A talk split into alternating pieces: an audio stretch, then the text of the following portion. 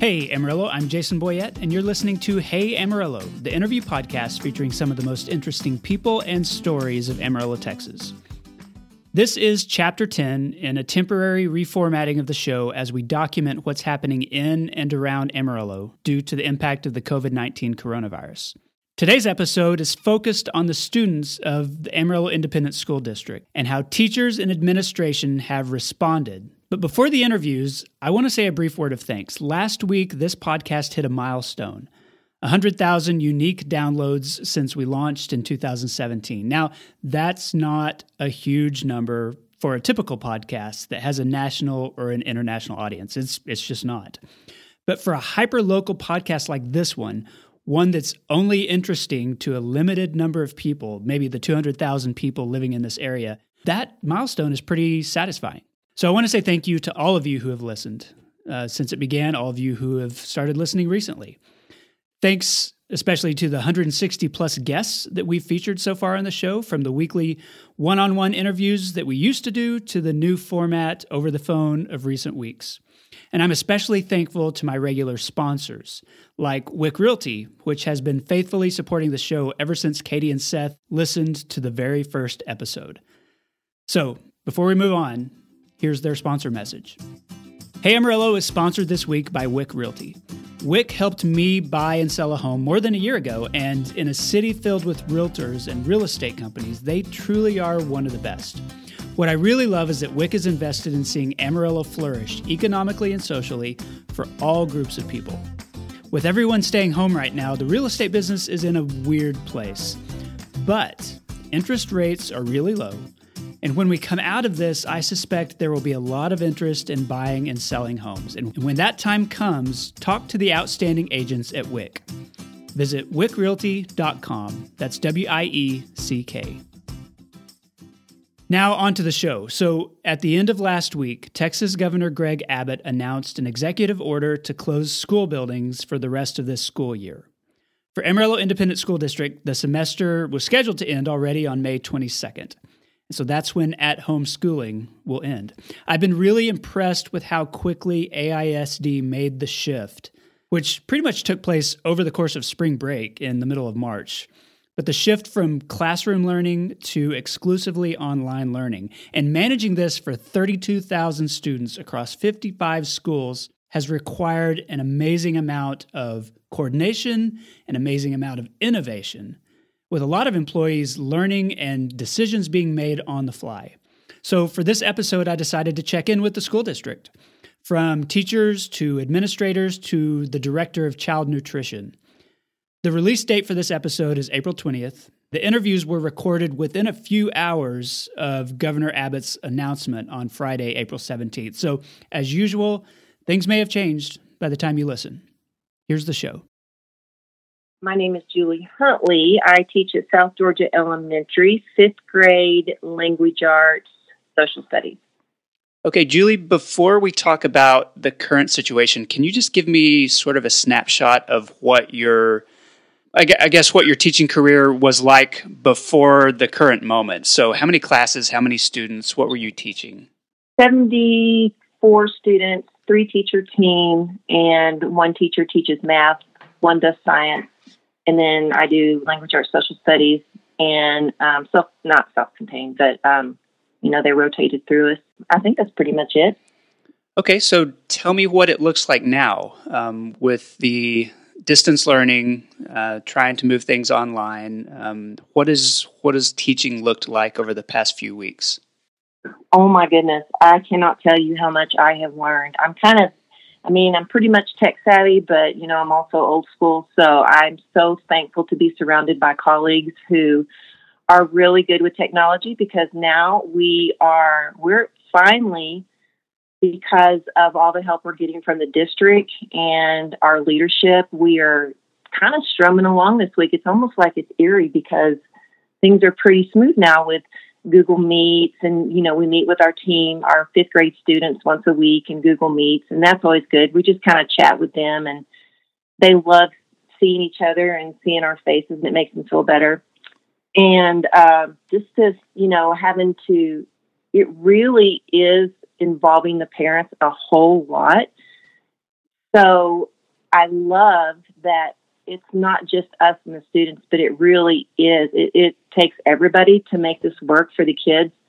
And so I'm getting to know parents even a whole lot better on a different level. And um, I have so much respect for them and what they're doing and having to work at the same time. You know, some of them are working twelve and fourteen hour shifts, and it's hard for them to do that and come home and make sure their kids are doing what they need to be doing. But it every day is a new adventure, and we're always learning. There have been mistakes, and there will be more mistakes.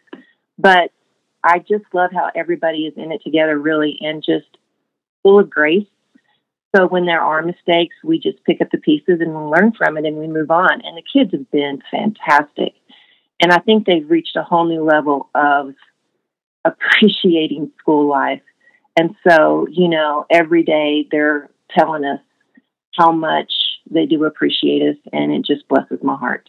I, I know that A I S D has been trying to accommodate students who do have the technology at home, you know, to participate in in the online parts, but but also providing, like, you know, printed handouts for people. Do you do you know, like, how many of your students kind of fall into either of those categories, or any of them struggling to um, to get online access or Wi-Fi, anything like that?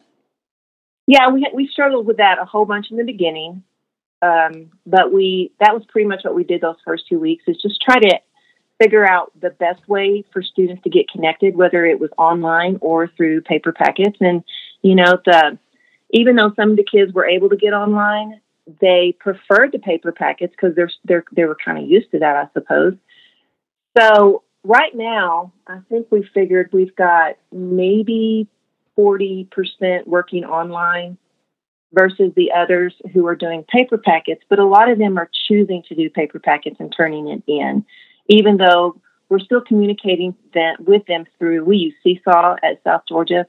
And so we'll post the assignments online, and um, they'll look online and see what it is that we're posting, and then they'll go to their paper packets and then finish that. So everybody is able to do something, whether it be online or paper at this point, yes.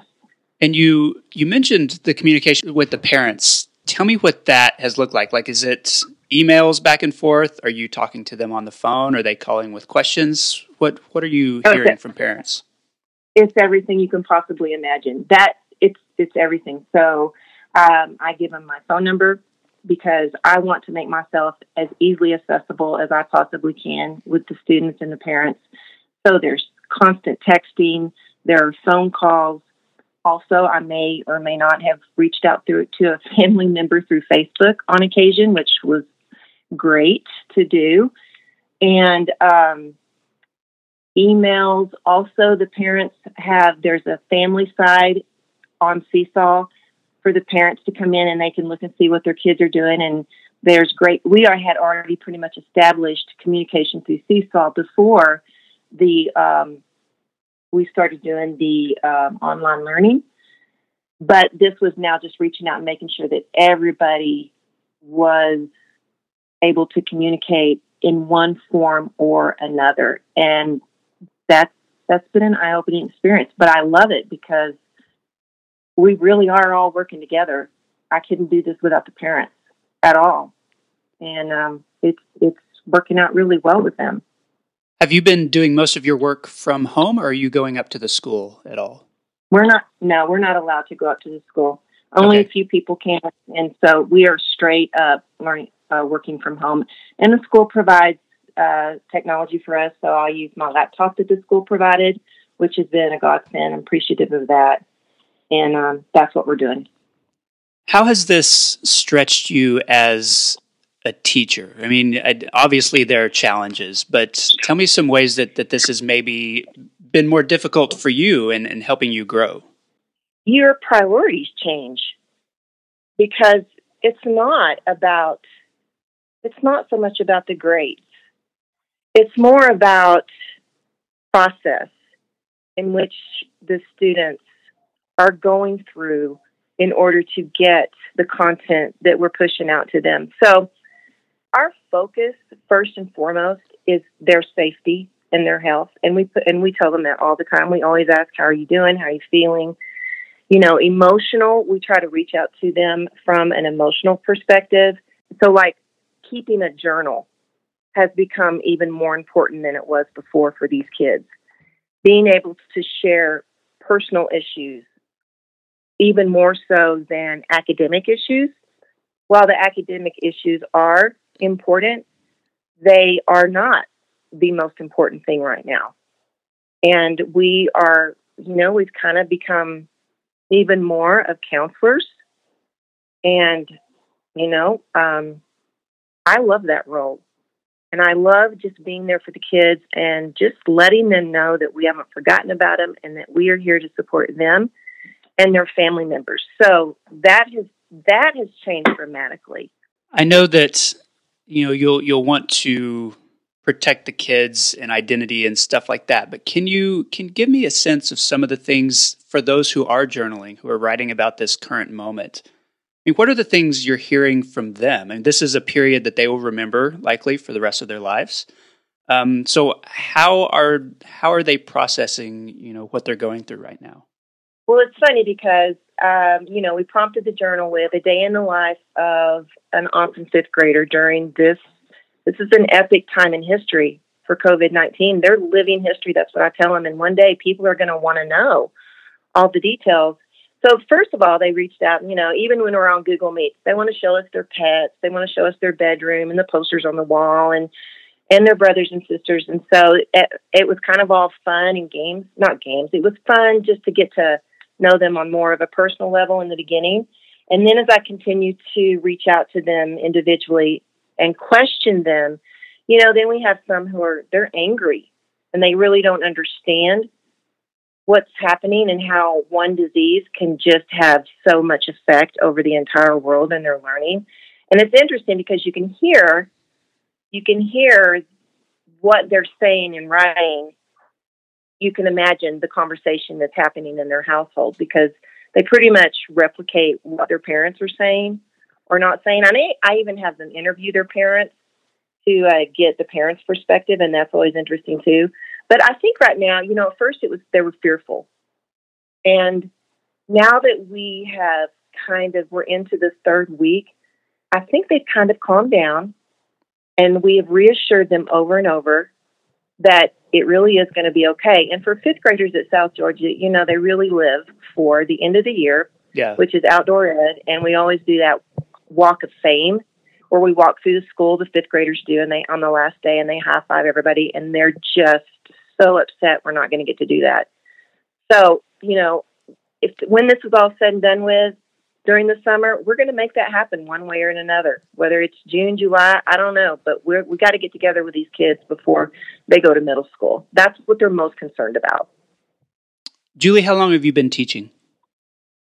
Oh, good grief, forever. Um, since nineteen eighty-six. Wow. Okay. thirty-four, thirty-four years. What's what's one of the main things that you will remember yourself from this period in terms of your career?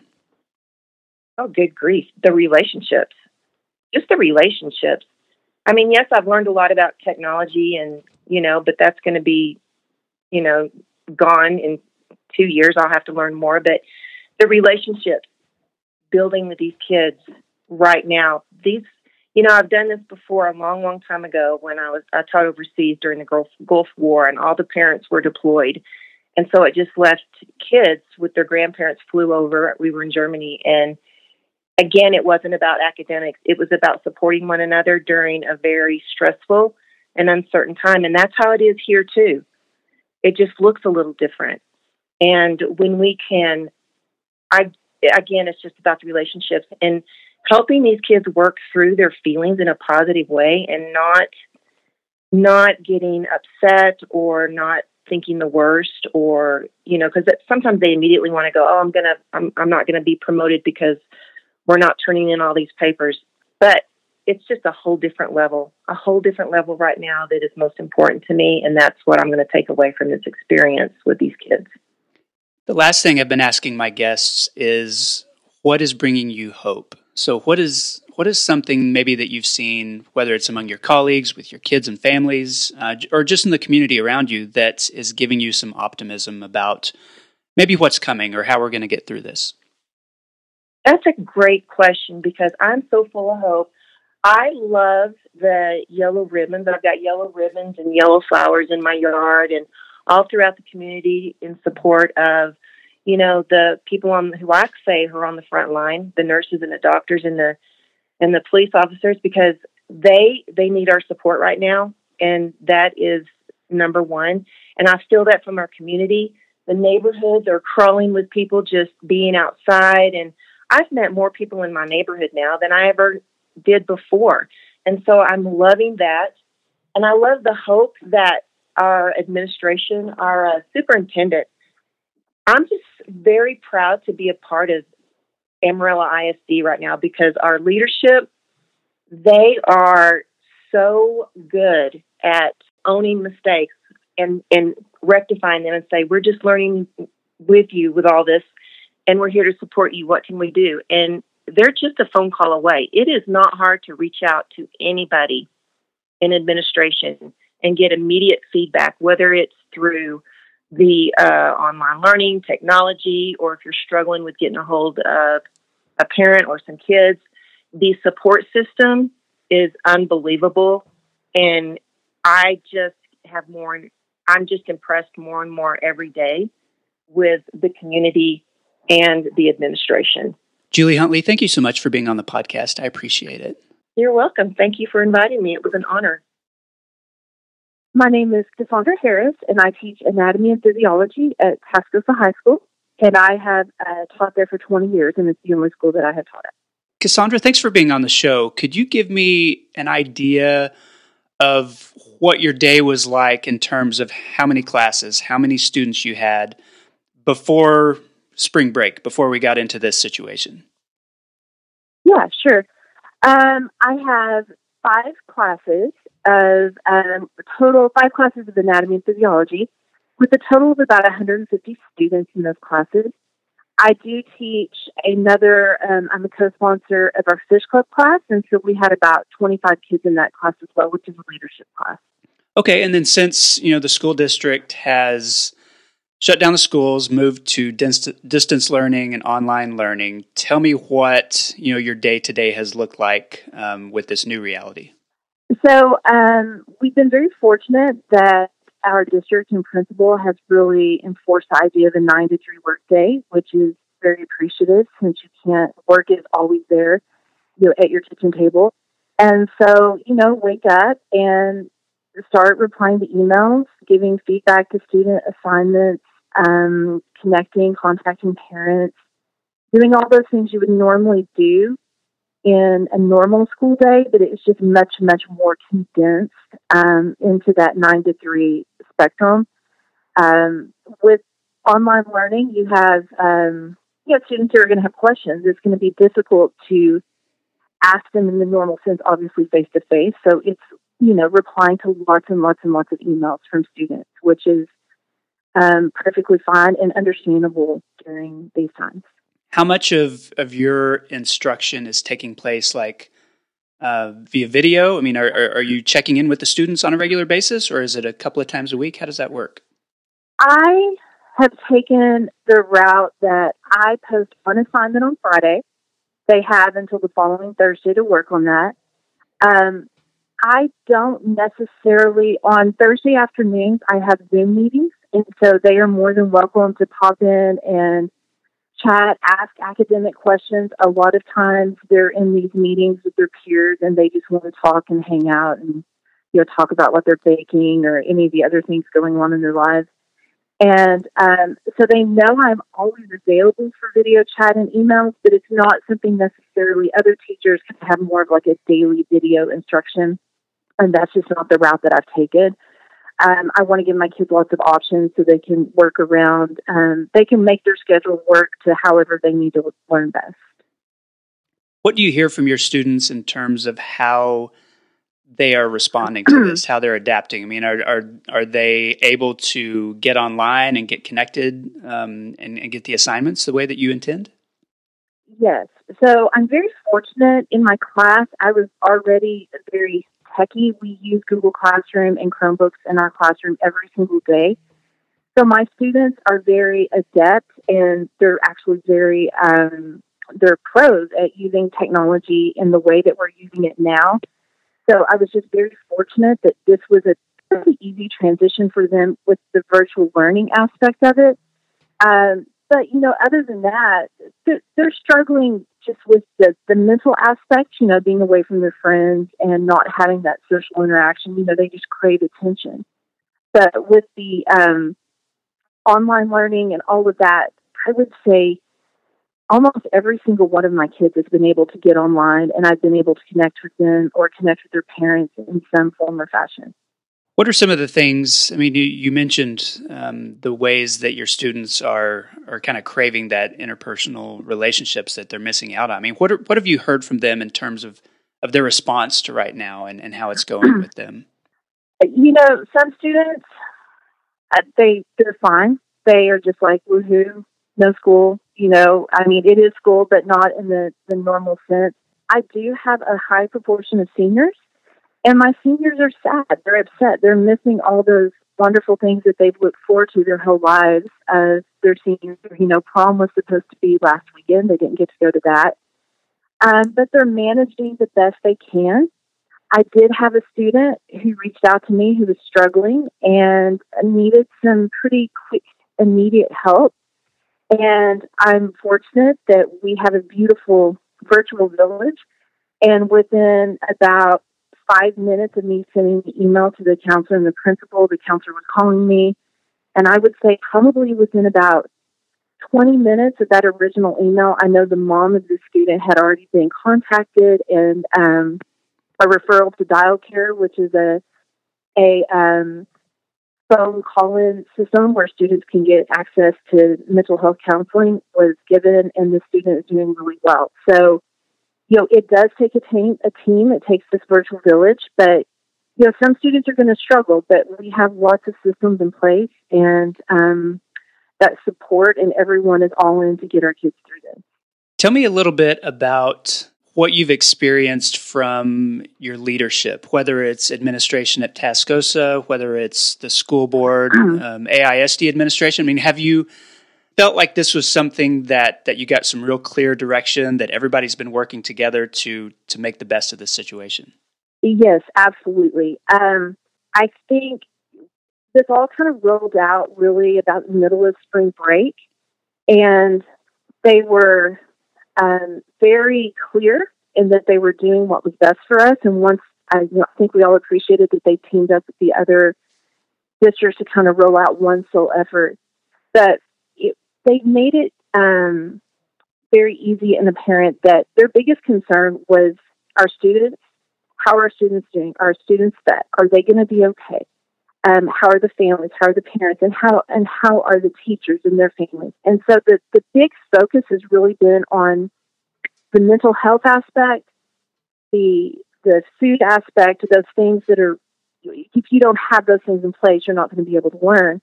And then the learning has come along with that. And so they've really put their their main focus on those things that are really the most important during this time. And that's really appreciated. And I think the parents and teachers and the students all understand this. And it really helps them to reframe how they think about this whole uh, very odd pandemic situation that we're in right now. So this is obviously not an ideal situation for learning. I mean, from the relationship aspect to the, you know, immediate three-dimensional aspect. Tell me about some of the ways that this is stretching you just as an educator. I mean, what are you having to shift in your own approach to make sure that, you know, that you can do this successfully?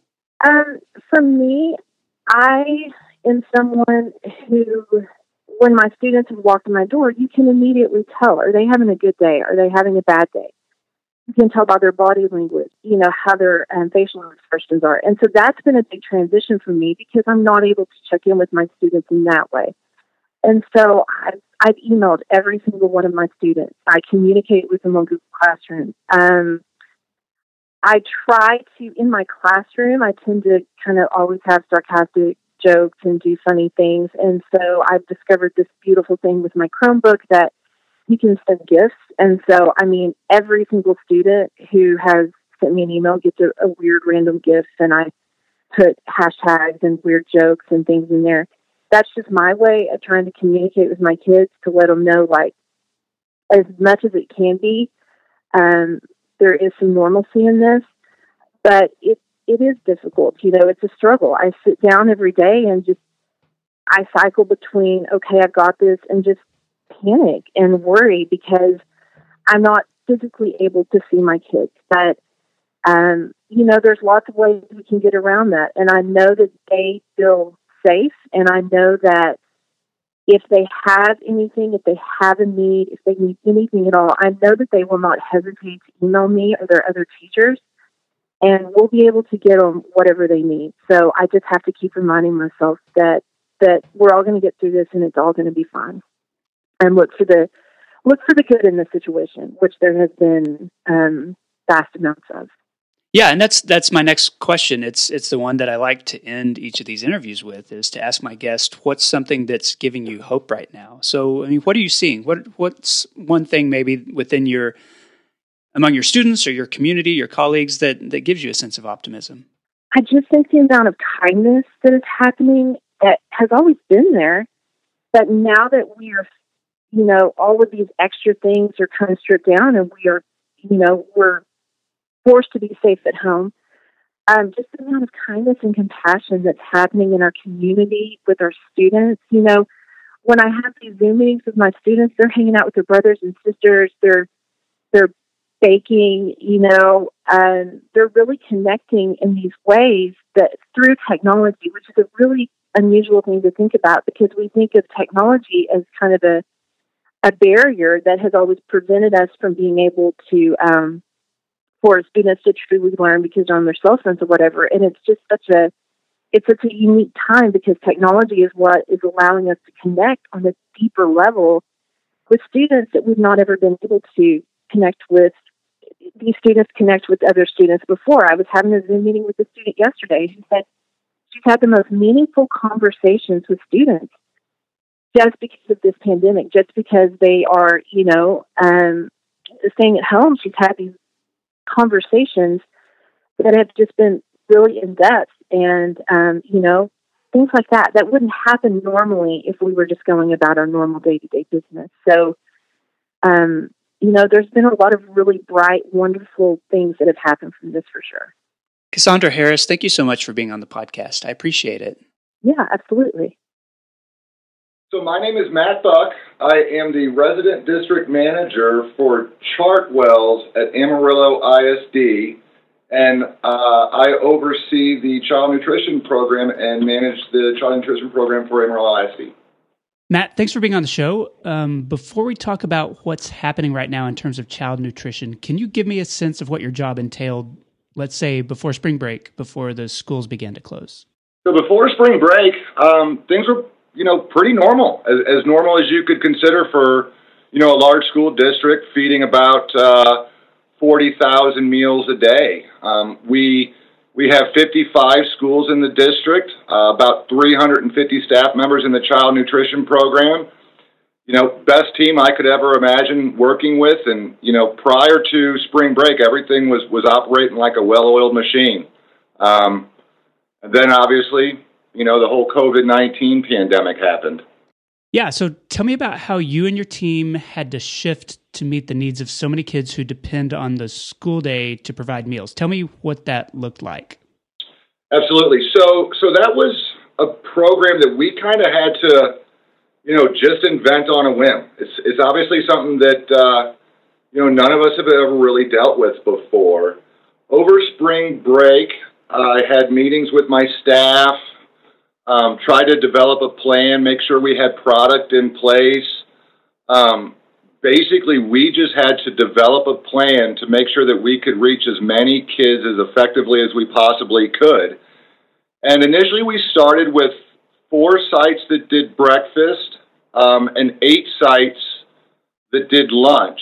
And as we've developed this program, we've realized that we needed to have a have a greater outreach for that. And we've continued to modify our plan and and grow what we're doing. Um, currently, today, we are operating sixteen sites in the school district. Both sites are feeding breakfast and lunch, And today was actually the first day where we started distributing weekend meals as well. So today, when when anybody came to one of our sixteen sites, they received breakfast and lunch for the next three days. And today was, I mean, we had just a huge outreach today. I actually just got done uh, with our daily count for today, and we served over thirty-nine thousand meals today. Wow. And that's, have have you repurposed all your team members, people who would have been like distributing lunches in elementary schools and middle schools? Is everybody working now at these different sites to try to get everything done? So out of my entire staff, not not everybody is currently working the sites. Um, the the kitchens where, you know, we are still providing meals, typically it's the same kitchen staff that's operating those kitchens. Uh, we've also got some additional staff that we need to call in. Um, we have a, a full-service bakery that's still operating and making deliveries like normal. I've got a maintenance team that's in the process of delivering food and rerouting food and, you know, moving product around from some of the kitchens that are that are currently not operating to the kitchens that are operating, just so that we can make sure that, you know, we're not having any product spoilage in, in some of these other kitchens and that we're utilizing the food the best way we can. But yeah, we've, we've still got probably eighty, seventy-five to eighty staff members working on a daily basis. What does it look like at the at the pickup sites? Is it parents coming through in vehicles? Is it kids walking up from the neighborhoods? Um, are you handing out food in like takeout containers? It's it's, it's mostly in a uh, brown plastic bag, or I'm sorry, a brown paper bag. And it's drive-up service. So the vast majority of the people that are coming through our curbside delivery are in vehicles. Um, most of them, the kids are present with the parents. Sometimes it's just the parents who are coming and they've got children at home that they're picking up the meals. And we are allowing for parents to pick up meals for their children as long as those parents can provide some kind of documentation that shows that they've got a child in the A I S D school system. We do have a few students at some schools that will either ride their bike up or, or walk up to pick up some meals and then walk home to eat them. But mostly it's drive up. Tell me about how you've been able to partner with community organizations and other resources like Snack Pack for Kids and the High Plains Food Bank, the Kids Cafe. How are you working with those organizations? Absolutely. Kids Kids Cafe and Snack Pack for Kids have also been, I mean, they've been huge help throughout this whole process, reaching out to our students. Um, Snack Pack for Kids, just for example, today, they were right next to us at all of our sixteen sites handing out snack packs for the weekend as well. Um, I know that Kids Cafe is at some sites, and they're, and they're taking care of some evening meals and, and those kinds of things. And they're... You know, they're they're kind of filling in the gaps where, you know, for the evening meals where, where we don't have an evening service. Um, also, some of the programs so far is like what Snack Packs for Kids is doing, just being able to provide some the additional support for our families. It's it's been hugely successful and very beneficial to us and the community. Have you heard anything? I mean, I'm sure it's going to be anecdotal, but have you heard anything from the kids, or I'm sure the parents, about maybe the burden it's relieved from them, you know, of having to provide these meals for kids at home when a parent may be working? Absolutely. My my staff out in the field, our team that's working the sites, on a daily basis, they're receiving, whether it be thank you cards or parents who are almost in tears, just thanking them for the service that we're providing. We also have some community members and, and some of the local um, companies in Amarillo that are reaching out. Just just for example, um, Nothing Bunt Cakes provided all of our staff out in the field today with, you know, a complimentary little buntlet cake just to show their appreciation. So the community at large is is reaching out to thank us and show us how great uh, that that they're appreciating what we're doing for them. I know, Matt, that a lot of organizations and businesses are discovering from this period, you know, as they shift, as they change and innovate, that they're going to learn things that maybe they're able to implement going forward after life returns to something close to normal. Do you feel like this is the case with with you, with your focus on child nutrition and how you deliver meals with the schools? I think absolutely. Um, one of the things that this kind of a feeding program helps you realize is, you know, the things that you've done in the past, a lot of the things that we're so used to doing that we do just based on habit, um, they may not be the best way. Um, so far as when we started doing this feeding program and we were distributing meals, we've learned as we've as we go. Um, when it comes to packaging meals and how to work together as a team, how to make thirty-nine thousand sandwiches in a few days, you, you just figure out how to streamline your operations and how how to work together and, and how to work together in a situation that's not ideal. It's not normal, and you've got limited resources, and you constantly are wondering if, you know, if your deliveries are going to make it on time, if your staff's going to going to be able to show up to work, are you going to get product, you know, substitutions from your distributors, and, and how are you going to overcome that to be able to continue to feed these kids? So, yes, it it, it certainly helps you realize kind of how to plan ahead and also just to be adaptable. Just to realize that you never quite know what's going to happen throughout a day, and you've just got to be able to to roll with it and, and make the changes as you go. Matt, the last question is a question I've been asking all my guests, and it's what's bringing you hope right now? As you've seen your team pivot, as you've seen the school system collaborate, is there something within this moment that's giving you some optimism for the future? Absolutely. This whole moment, you know, it's it's making me realize how strong of a team, how strong of an administration, how strong of a community we have. I was actually at the Hastings parking lot this afternoon for Will's, for Margaret Will's meal service, and just watching that team collaborate, that team work together, it almost brought tears to my eyes.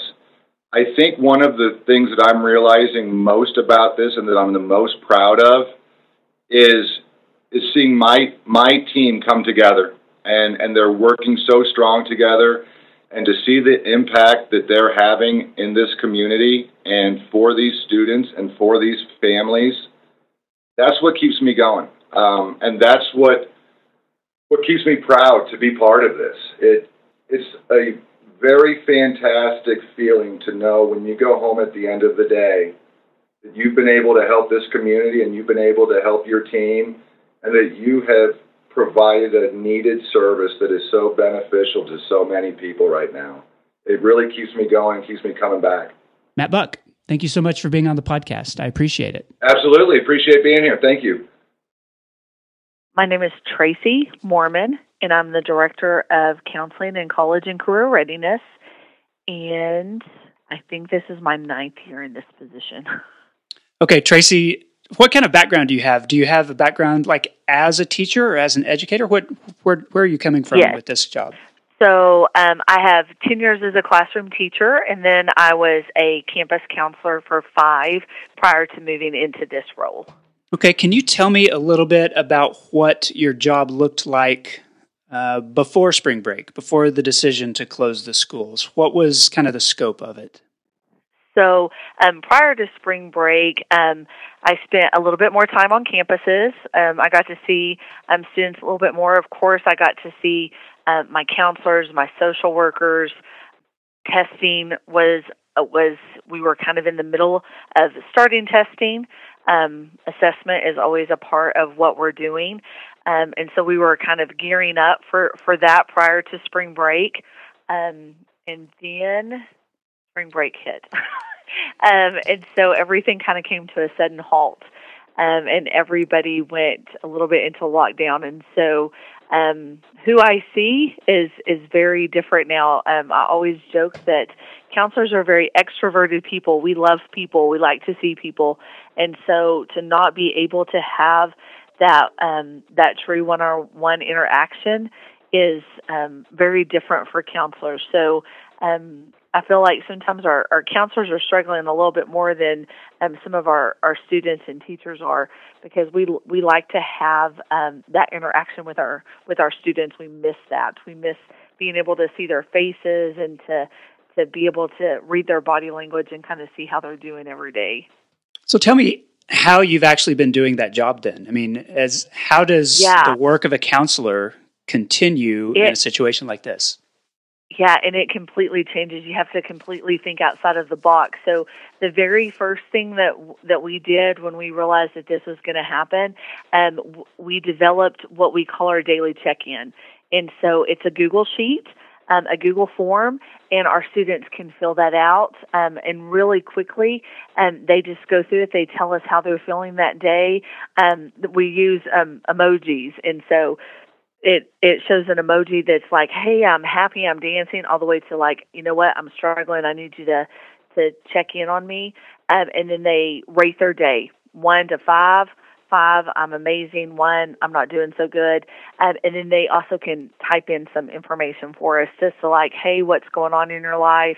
Um, and then we love to hear that because, you know, some, you know, all the way from our, we we joke and we call them littles, um, from our little kids all the way to our big kids. But, you know, sometimes our little kids will tell us, hey, I got a new puppy, or um, I love watching this T V show, or um I get to spend more time with my mom or my dad. To then they might tell us other things that they're struggling with. Like, I'm not getting to see my mom as much because she's a nurse at the hospital. So um, now I'm staying with my grandparents because they've made the decision for their family to self-isolate for health reasons. Um, all the way up to our high school kids where they're asking questions like, what's going to happen with my college decision? How are my grades going to get sent to college? Um, what's going to happen with my internship?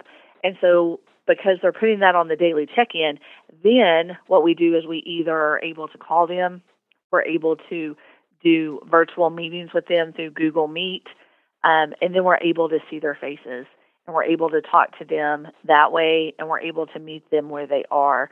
So that has been um, amazing for us, and we're able to touch base with our kids um just in a different way than we would have walking down the hall or pulling them out of class like we normally would have. Tell me what that, you know, actually has looked like for a lot of, you know, a lot of juniors who are taking the S A T and are starting to visit colleges or were planning to visit colleges, you know, this spring, to the seniors who are, you know, waiting on scholarship decisions or they're waiting on acceptances. I mean, what are some of the, the real world scenarios that are playing out here for those kids? Right. So a lot of our colleges um, canceled, you know, before we ever ever did. Um, they started sending students home. They started closing their campuses. So we were able to kind of help them along. Um, we started having conversations with our students to talk to them about, um, you know, for spring break, I realized that, you know, your trip to Vanderbilt um, has been canceled, or, you know, your trip to the University of Texas might have been canceled because you planned a trip to do a college visit, but hey, let's hook you up and let's do a virtual tour. So many of our colleges have already reached out and they're doing virtual college tours. Um, so that allows the student to, to visit the campus. Um, they get a sense of what it's like on that campus, and then they're able to have a meeting with an advisor um, for that particular campus. Then um, to sit down and to go over and to say, hey, this is exactly what I need for the next year if I'm a junior or a sophomore. These are the classes I need to finish up. Then um, A C T and S A T have put into place some things that need to happen as far as testing. They've moved testing waivers. If you weren't able to test this spring, you can use those in the fall. They've moved to where you have priority testing if you weren't able to test. And then colleges have also waived a lot of the testing so that you're now test optional. So that's helped a lot of our, our juniors and seniors who are looking in that direction on how what how's this going to affect my eligibility for college. Our scholarship committees have been amazing. They've worked with us. If they had plans for scholarship interviews, they've either waived those and they're um, having students write um, application essays, or they're they're moving in the direction of, hey, let's do a virtual interview session, because in so many ways what we're going to find, I think, is that that's going to kind of be the way of how many jobs are going to go. So we want our students to be able to have that skill when, when they graduate with us. That's going to be a, a new real-world skill that our students are going to have to have. So many of our scholarship committees are interviewing our applicants um, via virtual technology, Zoom, Google Meet, WebEx, those different platforms. I know, Tracy, that a lot of what's happening now that, that maybe is um, is a welcome change, I guess, is that a lot of teachers are interacting more with parents than ever before, and maybe even counselors have. Can can you talk to me about maybe some of the ways that um, you know that that A I S D employees are interacting with parents or trying to support families, you know, while they're going through this distance learning and, and some of the challenges there? Yeah, so I think, you know, in the past, we, you know, we kind of did an old school. So the teacher was very much, hey, I'm going to interact with this with the student a lot. And then if I had a situation or something that was going on, I might refer them to the counselor or to the assistant principal or the principal. And then from there, the the counselor, the administrator was the one who reached out to the parent. Um, and so now what's happening is definitely the teachers are doing a lot more of reaching out to parents. Um, even in my household, my husband is a high school teacher, and he called me earlier. He was like, hey, I talked to, you know, seven parents this morning. And that's because when he couldn't get a hold of a student or a student missed um, an appointment that they had made, instead of normally what would have happened is they would have, he would have reached out to a counselor to say, hey, I need your help to get a hold of this parent. And the counselor would have then started forging that relationship with the parent. Our teachers are now doing a lot better job of forging that relationship with parents um, because everybody's in this together. You know, we keep saying that we're in this together. And so when, you know, Joey's not picking up that um, assignment or something's not happening, then the the parents also feeling a little bit more comfortable contacting our teachers too and saying, hey, we don't understand what's, what's going on with this assignment. Can you help us with this? And so it's like we're all just one big family together. And I think that that's kind of what's, while we're in this difficult situation, it's also been a blessing too, because we're in it together to be able to to kind of fight through it, and we're and we're building these relationships together. One of the things that, that I've found interesting is a lot of the ways that we are thinking about how, you know, the systems might change, how these large institutions might change coming out of this moment. And I, I wonder if you can look at it, you know, as, as someone who's got so much experience in, in counseling at a school level, you know, what this might do for some of the younger kids um, who hopefully will be going back to school next year, but having this experience of, you know, two months of of learning at home, you know, in their background. Do you see anything different maybe in the way that, that school is for them or that um, teaching is for them? So I definitely think that they will, you know, bring a little, you know, empathy with them. I think that um, because so many times that with our younger kids at our elementary, you know, they're, they've taught so much about how um, they've missed their friends, they've missed their teachers. So I think that one thing that they'll bring back is community.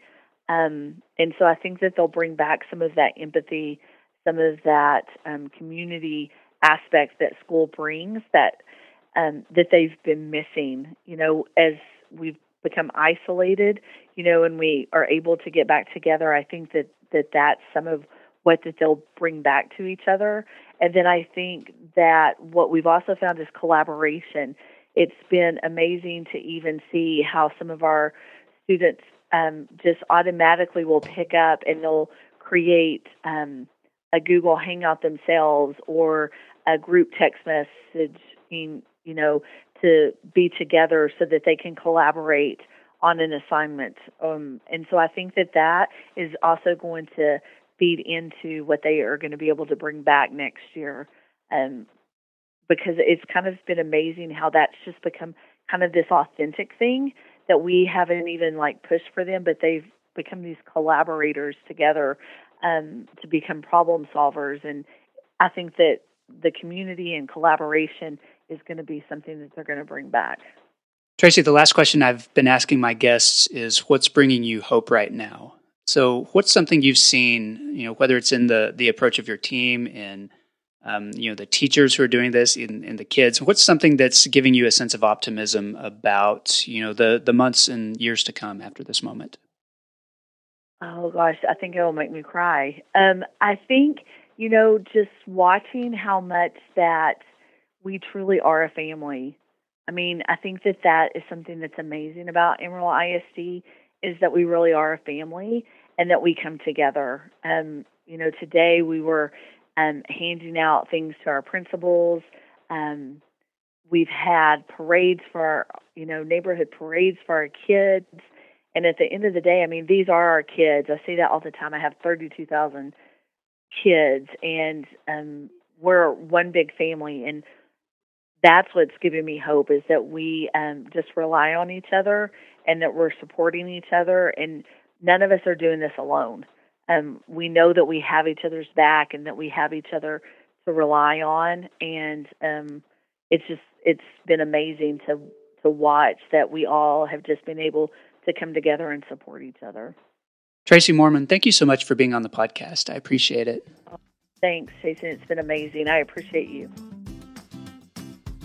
And that concludes the episode. First, thanks to my guests for volunteering their time to be interviewed, and to April Brownlee at A I S D for helping me get these interviews scheduled.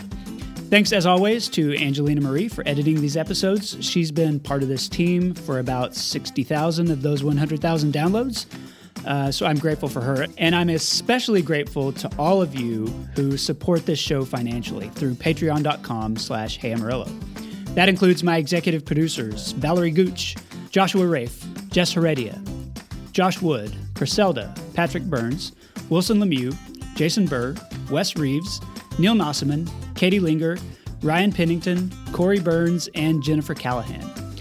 If you'd like to see things I write rather than just hear me say stuff, you can sign up for my weekly Hey Amarillo email newsletter at bit.ly slash hey newsletter. That's bit.ly slash hey newsletter. This has been episode one hundred thirty-nine. My name is Jason Boyette. Stay safe, stay home, and love your neighbor.